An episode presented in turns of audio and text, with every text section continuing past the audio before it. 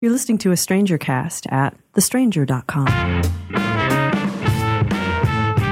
Hey, it's Wednesday, October 9th, and I'm Eli Sanders, and this is Blabbermouth, the Stranger podcast in which we talk about what's going on this week. Rich Smith is here, Chase Burns is here, and we are going to talk about the ongoing impeachment inquiry, Trump's obstruction, and more, plus a new report from the Senate Intelligence Committee about Russian interference in the 2016 presidential election and continued Russian interference as we approach 2020. After that, Jasmyne Keimig is here to talk with Rich and I about a major case at the U.S. Supreme Court regarding gay and trans rights in the workplace and Ellen DeGeneres she found herself at a football game with former U.S. President George W. Bush. She made a video of it, and people got pissed. What should you do if you find yourself at a football game with George W. Bush? We'll talk about that. And finally, Chase and Jasmyne tell us all about RuPaul's world domination. She's got Drag Race UK starting, well, it's already started, and you can watch it Jasmyne and Chase have been, and they'll tell you about drag in the UK. But first, Trump and impeachment. Good morning, Rich. Good morning, Eli. Dan is out sick today, unfortunately. Send him some uh, healing feelings. But Chase is here. Hello. I did none of the reading, but I'm feeling feisty and I'm ready to uh, give my opinion. That's exactly how Dan arrives every week. So no problem. Let's talk first quickly about what's going on with Bernie Sanders. He had a heart attack, has had some heart issues, got in front of cameras recently and said that he is going to be scaling back his campaign. He's also got a family tragedy that he's in the midst of. His daughter in law just suddenly passed away from recently diagnosed cancer.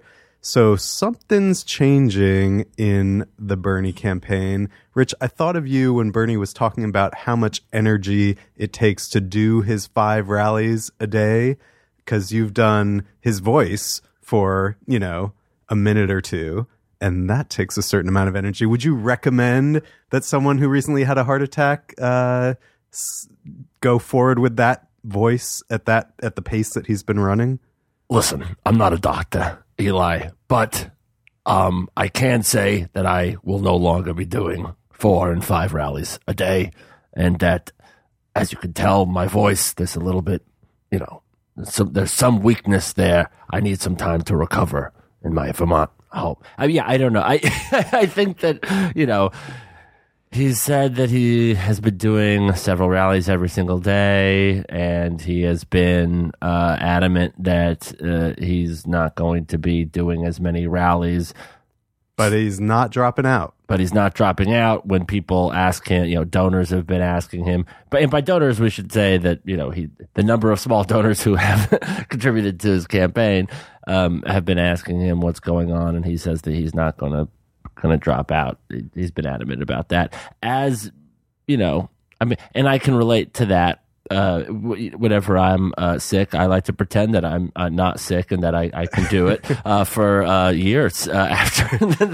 well, and it's also difficult to talk about this because, like, how many heart attacks did fucking um, who's the devil that was vice president? Dick Cheney. How many heart attacks did Dick Cheney have? He had like five or something, and had to. I think this might have been a late night joke, but I think it might have also been true. He had to have his pacemaker plugged into the wall for a few hours every night. Like that, that Maverick really uh, didn't have a heart and was able to still continue running uh, the country in a lot of ways. So, and you don't want to be ageist, obviously, but it does uh, it does make you disheartened to know that he just had a heart attack during a time when his campaign really has to ramp up.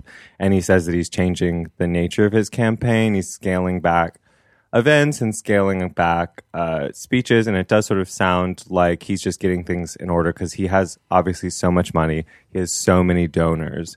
And you have to, there's a lot of planning that has to go into winding that down. Winding that down. All right, we'll see if he's actually winding down or if he's just going to yell from a hospital bed in his house. Not changing anything, not changing the nature of his campaign, President Donald Trump, who is now in full on campaign mode against the Democrats who are going forward with their impeachment inquiry. He's ordered people not to cooperate. He's not going to cooperate. He's got a lawyer sending crazy letters. Stonewall after Stonewall is being built, and on we go. There's a guy named, well, last named Sondland, who you were reading about, Rich, who was supposed to testify before one of the House investigative committees this week and then didn't because Trump told him not to. Yeah, he was a he's a Seattle hotelier. Uh, so he's kind of a local guy for us here in Blabbermouth, and uh, he at first, uh, I think, denied Trump, but then uh, gave his inauguration $2 million. And then Trump rewarded him by giving him a very high level uh, diplomatic job as the uh, liaison for the EU between and then Trump sort of shuffled him over to the middleman on his Ukraine corruption. And so he seems to have which been is this not in the EU.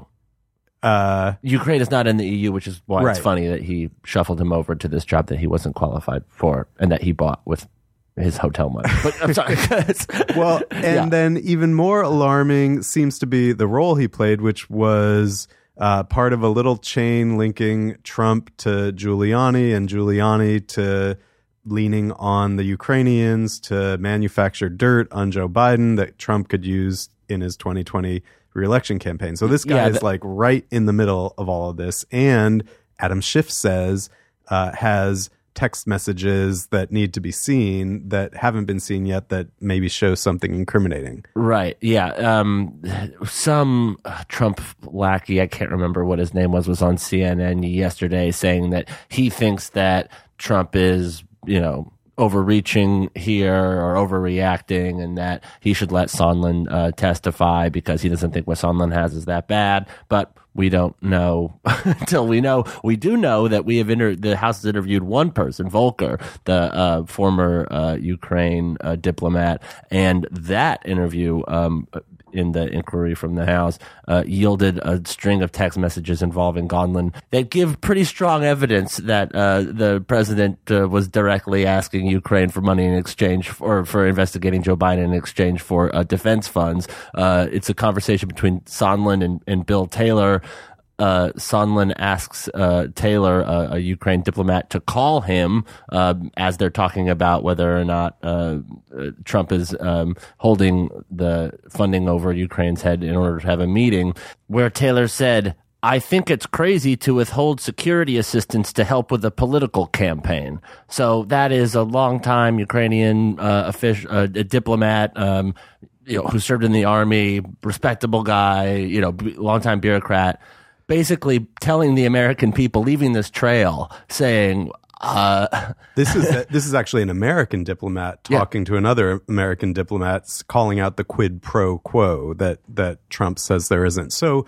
okay, Yeah. we have the evidence that we have. We have the people who are being withheld from Congress, and I think we have a calculation on the part of the Trump administration that okay, if they get us for obstruction, that's better than if they get us for collusion with the Ukrainian government to help the Trump 2020 campaign, which is what the Democrats will probably find evidence of if they are not obstructed. Yeah, that's what Maggie Haberman was saying in the Times. Basically, the way she lays this, the context out was before when it looked like the administrator was hiding something, hiding like the whistleblower memo, they released it because it was worse to have the secret than to have it out. Now that Trump has on television called for Ukraine to investigate the Bidens and called for China at this point to investigate the Bidens. The way the administration sees it is okay, they're going to get me for, um, you know, this uh, exchange of information or me, you know, misusing the national security apparatus to uh, meet my own political ends. And they're going to get me for obstruction, might as well make it two if you're going to get me for everything. Meanwhile, it's a done deal in the Senate. Supposedly, so far, Republican senators have been viciously defending Trump on the um, uh, on the Sunday shows, and so he's seems pretty confident that he's not going to be convicted, and he's going to rely on this hyper partisan atmosphere to uh, basically bully his way through. Not only that, but Lindsey Graham, Senator Lindsey Graham, chair of the Judiciary Committee, the person who's going to be in charge of any hearings if we have a Supreme Court vacancy, and long time, actually not long time, recent convert to Trumpism, enemy of Trump before It that. feels like a very long time. It does feel Every like a single day time. feels like a year. So That's true. Yeah. Uh, Trump supported for the equivalent of what seems like 40 years, but has only been two and a half years or something like that. Lindsey Graham is going to hold a hearing, he says, in the Senate to counter the Democrats' impeachment hearings, and he's going to call in Rudy Giuliani to tell his side of the story. who's yelled that he he just wants to be held in contempt? Yesterday he was yelling like, "Hold me in contempt. They'll, I'll take me to court." People like the blustering. And Trump this morning was just yelling about uh, crooked Hillary. Yeah. They are just leaning into that. I guess it's worked for them for so many years, so why not? Like Yeah. they kick up a fuss, they scream about it being unfair when it's not, and a certain number of people eat that up and believe it, and that's their base. That's their forty percent. So that's the play they're gonna do over and over and over again. Yeah, as, this is how Trump has uh, acted in every single one of his lawsuits, even yeah, including all of the lawsuits accusing him of sexual assault. You know, uh, you uh, sue the president, you say he broke the law, and then he countersues you, attacks, attacks, attacks, defames, defames, defames. delays, delays, delays. And by the time you break through all the delay, Trump himself has probably created another scandal that you're paying more attention to than the previous one. Or in this case, he's run out the clock on his first term of his presidency. So Democrats maybe will just go ahead and impeach him on obstruction. That sounds like what they're saying they're going to do. If they can't find the evidence, they'll go to court to try to get around the obstruction. And in the meantime, impeach him for obstruction. And we'll see Well, what it- happens with that. And I mean, Republicans will say they try to get him on obstruction when the Mueller uh, report came out, and their argument was it's not obstruction. Bill Barr's argument was it's not obstruction because he there was no collusion underlying this obstruction claim, so technically it's not illegal. This time, he's Trump has asked Ukraine to investigate Biden on television. We've got the text from Bill Taylor and Sondland, and he is obstructing. So uh, this obstruction case is being done in the full light of the uh, the media and public view. We'll see if that matters. And just to briefly rewind to the Russia investigation that you just mentioned, there's a new report from the Senate Intelligence Committee, which is like slowly putting out a multi volume bipartisan explanation of what the fuck happened in 2016. And so volume two is now out. And this is bipartisan. The, the Republican chair of the committee and the Democratic ranking member both support this, both agree with this report. And it says Russia interfered in the 2016 election to hurt Hillary Clinton and help Trump. And it was sweeping, and there needs to be sweeping action to prevent the ongoing interference in American election processes. That's happening right now. The Russians, they say, have been waging information warfare against the U.S. for a long time and are still doing it. And the White House has no comment. That's it. Like, you can put out all the reports you want, but the President of the United States is not going to do anything because It questions his legitimacy. and I think, and Dan's theory always is, he believes that if it's true, it helps him. So why why protect the country uh, if it's going to help his reelection? Next, we'll talk about something potentially bad that has not happened yet. It's going down at the U.S. Supreme Court. Nice jeans, Rich. Thanks, Eli. They're from Everlane, one of my favorite uh, textile companies. They are not crappy quality either, which is all you get from a lot of other places. Crappy quality at prices that are way too high. And at Everlane, as you know, that does not happen. You upgrade your go tos, your jeans, your t shirts, your whole style with Everlane classics that, if you don't have them already, are going to be your new favorites. Everlane only makes premium essentials using the finest materials without traditional markups. They want you to know what you're paying for and why, so they tell you their real costs and are radically transparent about every step in their process from the materials they use to the ethical factories they work with. No matter your style or preference, Everlane's clothes look better, cost less, and last longer. Because Everlane sells directly to you, their prices are 30 to 50% lower than traditional retailers. Essentials like Rich's jeans or like Everlane's Cotton Crew t shirts are exactly what they should be versatile, simple, stylish, and made from quality materials. Right now, you can check out our personalized collection dress like rich dress like me if you dare at everlane.com slash Blabbermouth. plus you'll get free shipping on your first order that's everlane.com slash Blabbermouth. everlane.com slash Blabbermouth. Jasmyne Keimig, hello Good morning, Eli. thanks for stepping in to help us talk about a case that's going on at the U.S. Supreme Court that people need to be paying attention to, and a controversy involving Ellen DeGeneres that a lot of people have already. Should not be paying attention to. All right, well, let's take the thing that they should be paying attention to for sure first. The 1964 Civil Rights Act, pretty important piece of legislation, does many things, including protecting people from discrimination in the workplace on the base of race, religion, other characteristics, and sex. So, for a long time, this was taken to mean uh, protection against sexism, essentially. But it has evolved over time uh, through court action and administrative action to be understood to actually also protect people from discrimination on the basis of sexual orientation. And under the Obama administration, that was expanded to also to gender identity along comes a couple of cases, two or three, that There's now. three, two, two are wrapped up in, into one, and then there's one separate one. Aimee Stephens is uh, uh, came out as transgender to a funeral home, and then she was fired, Fired. Uh, after that. And then the two that are rolled up into one are there was a gay social worker fired for coming out as gay, uh, and then a, a gay skydiving instructor uh, who, like, is the person who you lash to whenever you jump out of the out of the plane, who made a joke about being gay, and then um, uh, got fired because of that. This one also really shows you how precarious it is to be out and gay in a lot of different parts of the country. So this guy is a skydiving instructor. Like you said, he's the person that the other person who pays to jump out of a plane lashes herself in this case too. So this woman is lashed to this man who is keeping her alive as she falls from the sky. Literally the parachute. Yeah. And they're making small talk as you do when you're falling thousands of feet, I guess. She must have said something about how close they were in that moment. And he says, Don't worry, I'm gay.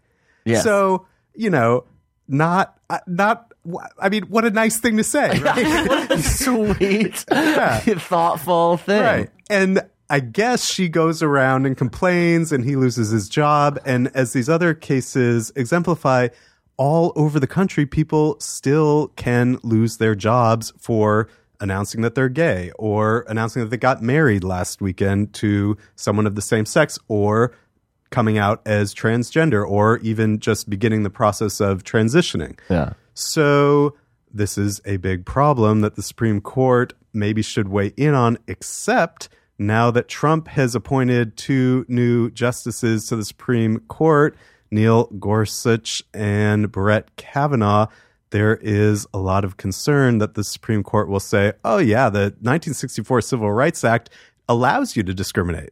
That's what it was intended to. Yeah, the arguments that I guess in the in the case about the skydivers and the, so in, in the gay case, the the the argument is well, sex doesn't mean uh, you know sex isn't an issue here because it's about who they're having sex with, uh, and so gays are not uh, included in this protection. And They- this one gets really interesting actually because you can you can sort of start to open your mind to it. They say, Well, in 1964, the culture was different. The people who wrote the 1964 Civil Rights Act could not have been talking about gay rights. Gay rights really didn't exist as a thing that was being talked about much at the time. And the word sex is different than the word sexuality, and the word in the law is sex. So even if this is a good aim, you need Congress to come in and add sexuality to the law. This is something for Congress to do. Um, and not start to read in additional meanings to one word, sex, that has a plain meaning. But I really like the argument back from the people who have brought this to the Supreme Court because you wouldn't think of it, or I didn't think of it initially. It's kind of creative and it's also pretty compelling. Their point is take the skydiver, right? Uh, if the skydiver had said, and maybe he did say, "Don't worry, I'm gay. My husband, you know, is down at the bottom. I'll introduce you when we land," then uh, the argument goes: if this guy is then fired, he is fired because he's a man married to a man. Whereas if a woman had said that, she would not be fired for being married to a man. Yes. So that's the sex difference. That's the sex discrimination. Yeah. Both have a right to be married to a man, but the man is punished and the woman is not. And so that's that's where they're going with that one. And then with Aimee Stephens' case, Gorsuch is the sort of main combatant there, and his argument and arguments coming from the other conservative justices are basically slippery slope. Like if we allow, if we prevent employers from firing people for coming out as transgender, um, then are we going to sue uh, facilities that don't have gender neutral bathrooms? Uh, are you know it's it's a number of these sort of like uh, North Carolina uh, bathroom bill scare tactics that they're throwing across the the plate, which are. Um, ridiculous. And it seemed clear from the oral arguments that there are four justices, and that's all four liberal justices, who are ready to support the 1964 Civil Rights Act protecting gay and lesbian and transgender Americans from workplace discrimination. So you just need one, and Gorsuch seems like maybe he could swing and maybe not. You don't know, but he was saying these things about bathrooms, and Brett Kavanaugh the reporting says just stayed super quiet. Fuck that guy.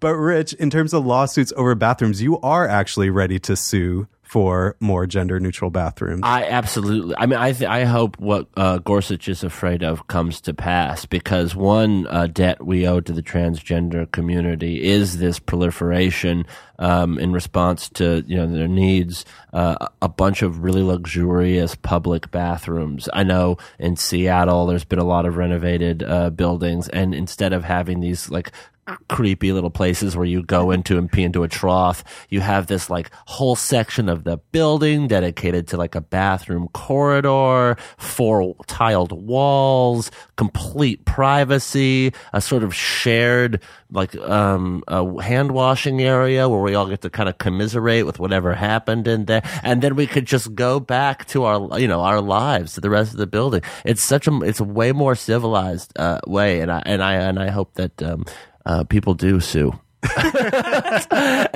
places that don't have these beautiful restrooms. All right. People also, I don't know if they're threatening lawsuits, but they are mad at Ellen DeGeneres. yeah. So Ellen, because she lives a fancy life, got invited to a fancy skybox at a football game. Yeah, so um, I guess she is close personal friends with the daughter of the dude that owns the, Tal- the Dallas Cowboys. And so she was invited last weekend to attend a game. And, you know, that's fine. Rich people, rich peopling. But then she was sitting next to George W. Bush, the former president.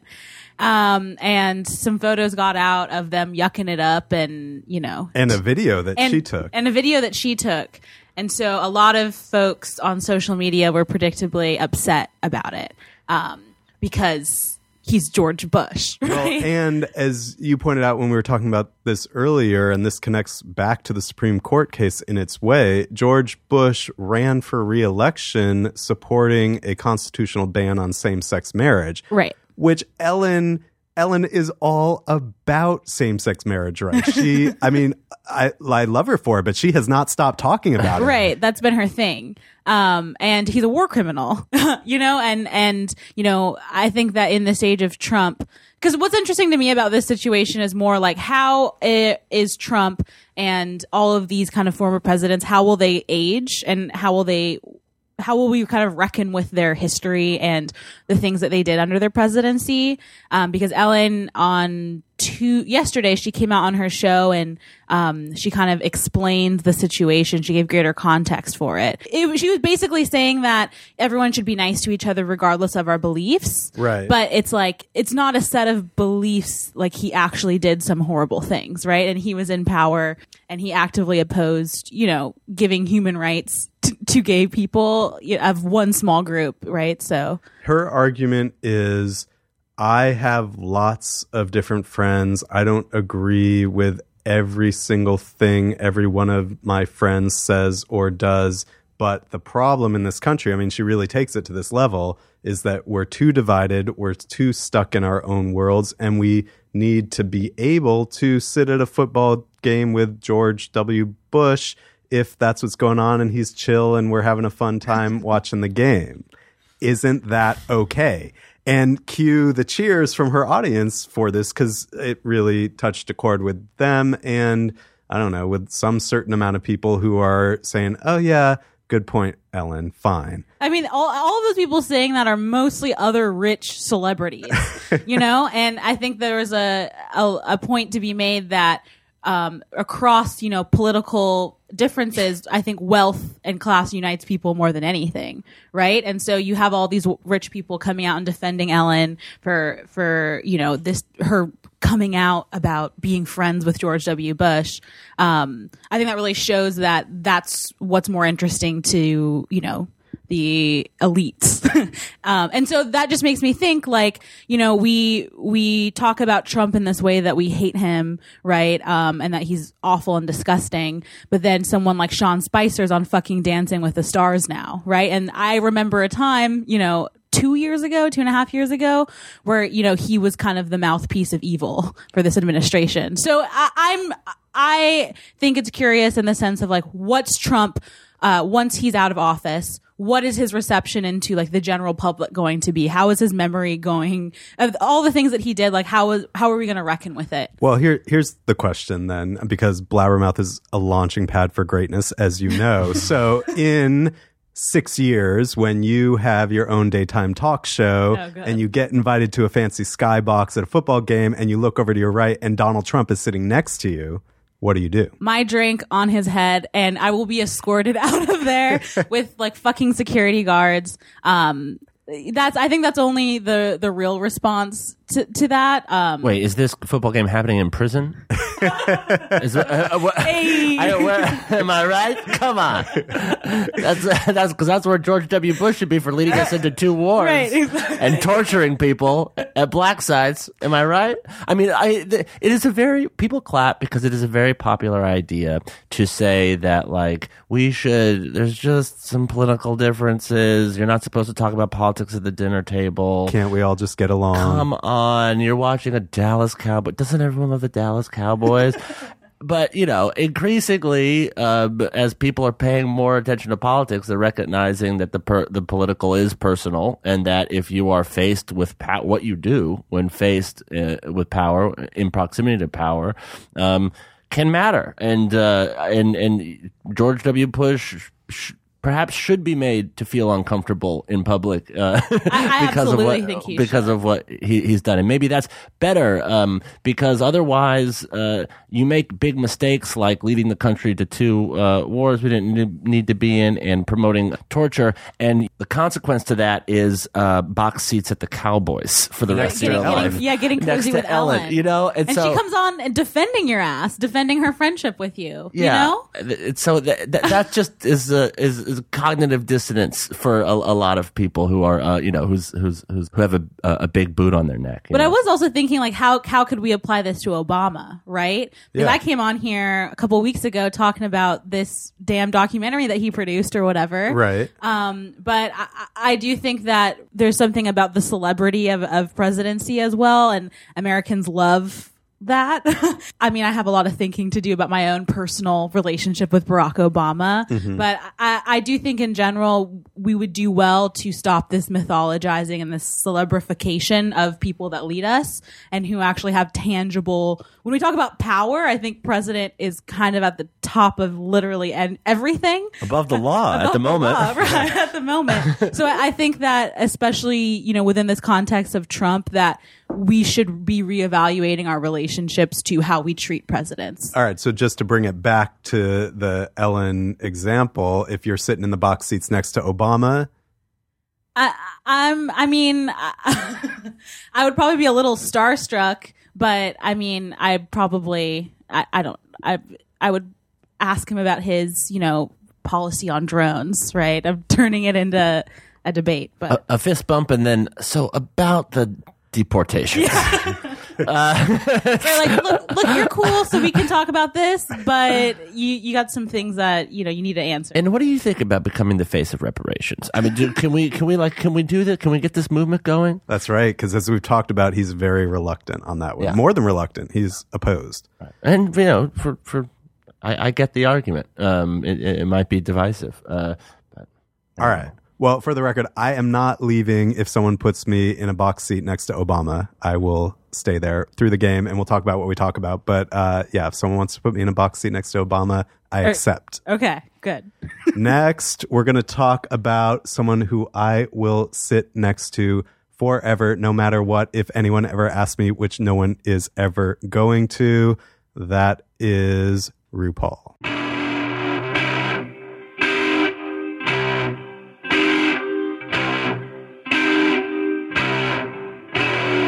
Chase, hello. Hello, I'm back.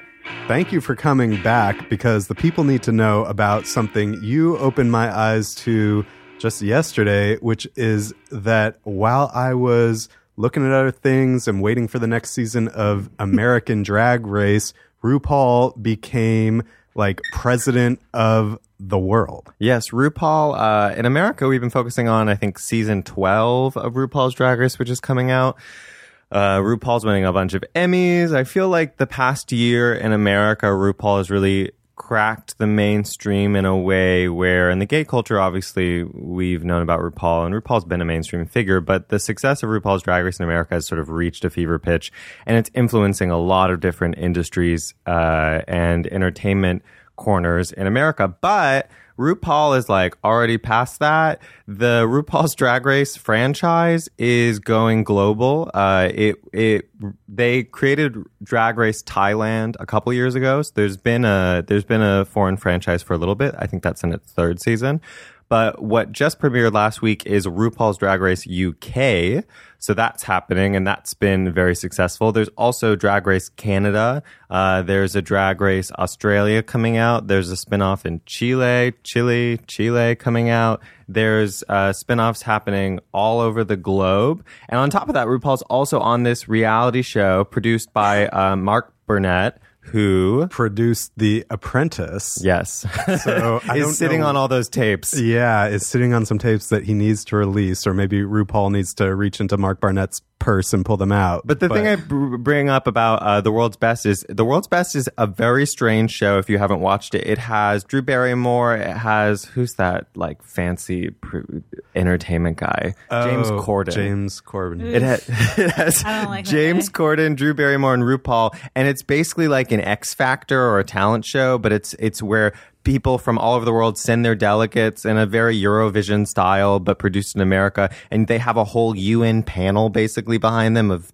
of people representatives from every different country. Yeah, this who, like, is where judge. RuPaul as president of the world is not Yes. far fetched. No, it's real. The set of this thing does look like one of those futuristic United Nations. Ru's in the center. Yep. With like a red suit and like the bald head looking like an alien, just like, yes, you can move on to the global whatever. and every country sends her their best, and she will be the judge. Yeah, so Rue is really, really taking over the world in this show. Mark Burnett's known for sticking with the show and making it successful. The Apprentice uh, got nominated for Emmys its first season, but didn't win, and sort of was going down. And then Mark Burnett had a had a way to make NBC really pick it up, and it was on for years and was really successful. People think that Mark Burnett will probably do that with this show and that this will have global spin-offs too. So the the point is that RuPaul is really making a global impact and sort of becoming one of America's biggest cultural byproducts. And we were talking in the last segment about a potential rollback of gay rights in America, but one, I was going to say side effect, but I don't even think it's a side effect. One major immediate effect of the popularity of drag race here and around the world is, in its way, a major advancement of gay rights. Yeah, I mean it's it's it's complicated because it's going to be it's there's a lot of stuff obviously that's tied into drag race politically and we've talked about that before and you can spend a long time talking about the little details of drag race and what that means when it goes to a new country. The thing though is when you we, what we see with RuPaul's Drag Race UK is even though RuPaul's going over or what you see with Drag Race Thailand it really is representative of the drag that's in its own country. Um, so it sort of brings the the setup of Drag Race but UK and Thailand are are pretty different performers and uh, they have different Emphasis on like on what they do. yeah Well, let's talk about the UK edition because you can watch that from the US. You can Yeah. you can get it here in the US and both of you have been watching it. Yeah, so I you can watch it on Logo TV, the gay channel, um, and uh, that's what Drag Race used to be on Right. yeah, right. So it's kind of starting there, and it's also you can just find streams online if you just Google. And a lot of bars are hosting because there's already infrastructure in America to watch bar hosted drag shows. Uh, there's a lot of bars that are hosting screenings of UK all over the country. And Right. so is it different, more interesting? Yeah. So one major difference is that there's no cash prize.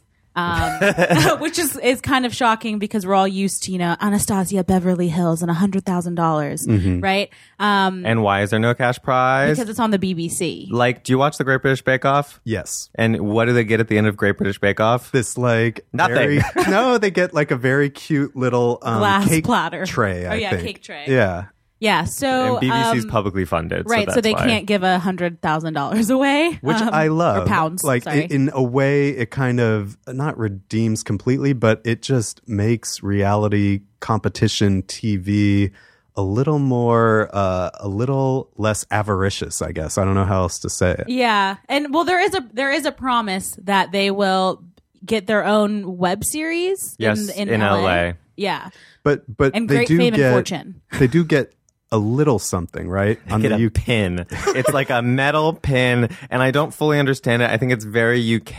It's something about a Peter or something. yeah, I don't it's something know. from like a children's show. yeah, That they get a little. translate. It's a It's like a it's red the red UK kind of cross The Union thing. Jack. I don't. It's literally a pin. Like people are gonna make knockoffs of it. It's a metal pin, and that's what you win. Okay. And then also you were saying there's kind of an implicit promise that Ru will bring you to the US market and you make a ton of cash there. Right. Yes. Which is, you know, I, I mean, it's a promise, right? I, I think RuPaul is good on on those. so. Well, I think that's what's most interesting to me because the U.S. queens have always gone to the U.K. since the show started. People watched it in the U.K.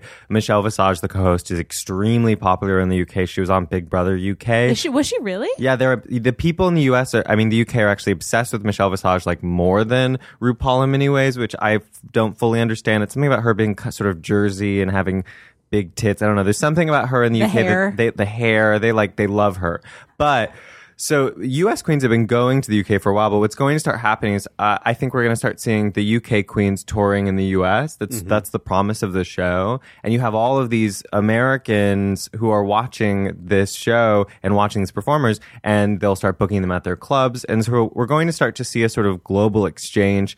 Uh, not just on TV, but also with performers in bars and clubs. And I think that the impact of that, we can't really measure, but I think it'll be substantial. You were talking about it being kind of a new British invasion. Yeah, it's like Spice World and Spice Girls, except with these dumb drag queens from London. So it's not too soon to start to know A, the difference between like British drag culture and American drag culture, and B, like some of the Britishisms that come up on UK drag race. Yeah, so I'm here to translate some key terms. one, knickers is underwear. I think Yeah. that one. I think that's pretty easy for everyone. Mm-hmm. Tuppence. You What's tuppence. Is that money? Um, no, tuppence is a polite way of saying vagina. Tuppence? Yes. Wow. Chav, um, which is kind of someone who's like working class and wears tracksuits. Um, oh, cool. gobshite, which I, I feel like is pretty understandable, but it means someone who is really loud, swears a lot, and has got a bit of a motor mouth. Oh. Um, so those are some key terms to kind of that have been brought up in the in the show already. It's hard to understand. You need subtitles, and it, I think that's the kind of funny thing is I was in this bar with all of these sort of drunk gays, and we had to wait for like a football game to end before the bar would play it, and that was a weird sort of thing where like all these gays were waiting for drag to start, and we had to watch the Seahawks.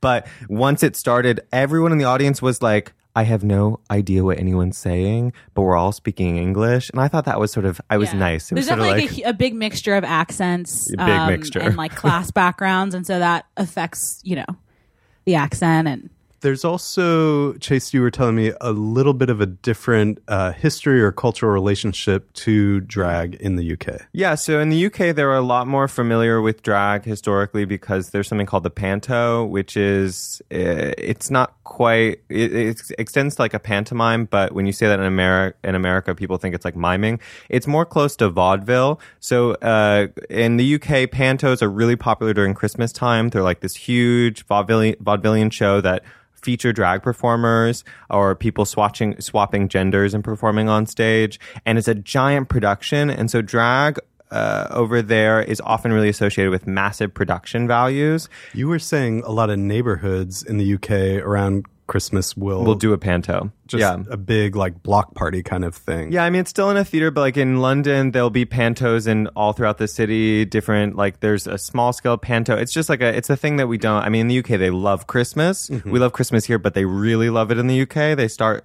since there's no Halloween and there's no I'm there's I mean there's sort of Halloween and there's no Thanksgiving. They just like start right in October. Um, so pantos are a huge deal, and drag is really associated with that. So the the queens they're not so uh, focused on fashion, whereas in America, uh, drag culture tends to be very very visual and tends to be like you bring a two minute lip sync or three minute lip sync, but it's really about putting together your look and sort of being. It, RuPaul's really emphasis these that queens idea. are definitely not concerned with that. no, they- it's a little more low budget. juncture, yeah. Shade. but no, and they even sort of they bring, they bring it up. I mean, it's sort of, and I think it makes it the thing that drag is really criticized for right now is that it costs like fifteen hundred dollars Yeah. for some of these queens just to like step out of their house. These queens, I think some of them put together their looks with like maybe a hundred dollars, um, even when they're on TV, Right. and that is that's refreshing. yeah, it is kind of it's kind of fun and, and good to watch. And so Um, the currency is less the look and more what? I think like how they perform. Yeah, yeah, and the and if they're funny, um, I think funnier queens are going to get a little farther than in America. It really is like if you look stunning or you look uh, sort of sickening, that's what's going to win, and that's what we see win all the time. Also, just a small note: this drag cast is making history as the first to include a straight man. Oh. So I think yeah, he's either straight or bi. It's sort of weird, but he said he says that he's straight. he's eighteen. Interesting. Yeah, he has a girlfriend. All He right. dresses very Lolita like. It's a little. and he started like he had never performed um, before the show. yeah, he's like six months before, so it's a little you know controversy. Interesting. Yeah. So it, ways to spice it up still. Would Ellen sit next to him? All right. So this is UK Drag Race. You can find it on Logo. Also, the American season 12. It's coming out soon. There's also an All Star season coming out. I mean, Drag Race happens all year long Yeah. now. Yeah. All right. Well, if you're uh, if you've somehow had enough of American Drag Race, UK Drag Race is coming. Chase, thank you. Thanks. Jasmyne, thank you. Thank you. And that's the show. If you've got something you want to say to Rich Smith, Jasmyne Keimig, Chase Burns, or me, call the Blabberphone 206 302 2063 or dive on into our Blabbermouth Podcast Facebook group. Thanks as always to Ahamefule J. Oluo for making the music we use on the show each week, and to Nancy Hartunian for bringing our blabbering mouths to your ears.